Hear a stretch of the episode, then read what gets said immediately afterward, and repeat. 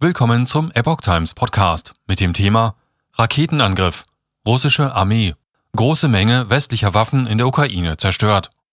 Ein Artikel von Epoch Times vom 27. April 2022. Panzerlieferungen an die Ukraine seien brandgefährlich, warnte die Linkspartei. Auch die Union rudert mit ihren Forderungen, schwere Waffen ins Kriegsgebiet zu schicken, zurück. Moskau meldet derweil die Zerstörung einer großen Menge westlicher Waffen in der Ukraine. Russland hat nach Angaben seiner Armee eine große Menge westlicher Waffen in der Ukraine zerstört. Die von den USA und europäischen Ländern an die Ukraine gelieferten Waffen seien bei einem Raketenangriff im Südosten der Ukraine zerstört worden, erklärte das Verteidigungsministerium in Moskau am Mittwoch. Die Waffen waren demnach in Lagerhallen auf dem Gelände eines Aluminiumwerks in Saporoschja gelagert worden. Nach Angaben Kiews bombardiere die russische Armee die ukrainische Bahninfrastruktur um weitere westliche Waffenlieferungen aufzuhalten.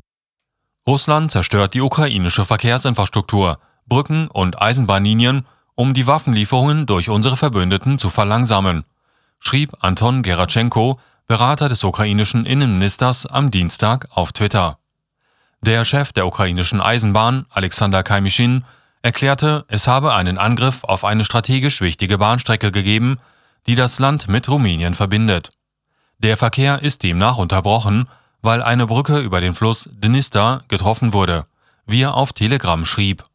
Die Strecke verbindet das benachbarte Rumänien mit der Hafenstadt Odessa im Süden der Ukraine. Bei dem Angriff gab es nach Behördenangaben keine Opfer. Melnik. Ohne Munition müsste Ukraine auf Gepard-Angebot verzichten. Der ukrainische Präsident Volodymyr Zelensky hat den Westen immer wieder um die Lieferung schwerer Waffen gebeten. Am Dienstag hatten Dutzende westliche Länder auf Einladung der USA auf der US-Militärbasis Rammstein in Rheinland-Pfalz darüber beraten. Die Bundesregierung sagte dabei nach langem Zögern die Lieferung von Flugwehrpanzern vom Typ Gepard zu. Die Ukraine sei nach Angaben ihres Botschafters Andrei Melnik von der Ankündigung der Lieferung deutscher Gepard-Flugwehrpanzer überrascht worden. Das Angebot sei wie ein Blitz aus heiterem Himmel gekommen, sagte Melnik den Sendern RTL und NTV.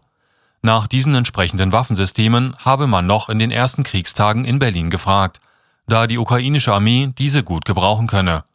Allerdings sei die Rückmeldung aus Berlin damals gewesen, dass es gar keinen Sinn macht, weil die notwendige Munition fehlt.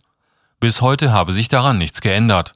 Daher stand das Thema Gepard nicht auf der Tagesordnung der bilateralen Gespräche der letzten Wochen, so der Botschafter, und fügte hinzu, sollte die Munition in den nächsten Tagen vom deutschen Verteidigungsministerium nicht besorgt werden, würde die Ukraine auf dieses Angebot Deutschlands wohl verzichten müssen. Linke warnt vor Eskalation durch deutsche Panzerlieferungen. Die Linkspartei hat die Bundesregierung eindringlich vor der geplanten Lieferung von Panzern an die Ukraine gewarnt. Die Belieferung der Ukraine mit Gepard-Panzern sei ein gefährlicher Beitrag zur Kriegseskalation, erklärte die linken Außenexpertin Sevim Dagdelen. Die Ampel macht Deutschland damit faktisch zur Kriegspartei gegen die Nuklearmacht Russland. Die Panzerlieferungen in ein Kriegsgebiet seien ein Tabubruch und seien brandgefährlich. Ähnlich äußerte sich die linken Abgeordnete Sarah Wagenknecht gegenüber der Neuen Osnabrücker Zeitung. Es sei vollkommen verantwortungslos, dass die Bundesregierung Deutschland durch die Lieferung der Gepard-Panzer immer mehr zur Kriegspartei macht und damit in akute Gefahr bringt, sagte sie. Der Konflikt könne nicht mit militärischem Gerät beigelegt werden, sagte Wagenknecht. Dass die Atommacht Russland sich ohne eine halbwegs gesichtswahrende Lösung aus der Ukraine zurückziehen wird, sei nicht zu erwarten. Wagenknecht warb stattdessen für eine Garantie Neutralität, für eine garantierte Neutralität der Ukraine, verbunden mit einer Autonomie des Donbass. Neuer Antragsentwurf. Union fordert keine Panzer mehr für Ukraine. Unterdessen will die CDU-CSU im Bundestag die Bundesregierung nun doch nicht mehr explizit auffordern, Kampf- und Schützenpanzer an die Ukraine zu liefern.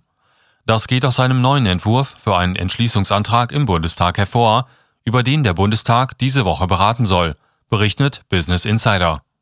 Laut eines bisherigen Entwurfs des Antrags sollte der Bundestag die Bundesregierung demnach auffordern, inklusive schwerer Waffen wie gepanzerter Waffensysteme, darunter Kampfpanzer und Schützenpanzer und Artilleriesysteme zu liefern. Im Klartext, die Union fordert explizit die Lieferung von Kampfpanzern wie den Leopard 1 und Schützenpanzer etwa vom Typ Marder. Davon ist nun nicht mehr die Rede.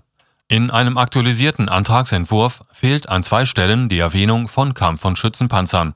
Wörtlich heißt es nur, die Bundesregierung solle aufgefordert werden, aus verfügbaren Beständen der Bundeswehr in großmöglichen Umfang Rüstungsgüter für die Ukraine bereitzustellen und unverzüglich dorthin zu liefern, inklusive schwerer Waffen, wie gepanzerte Waffensysteme und Artilleriesysteme.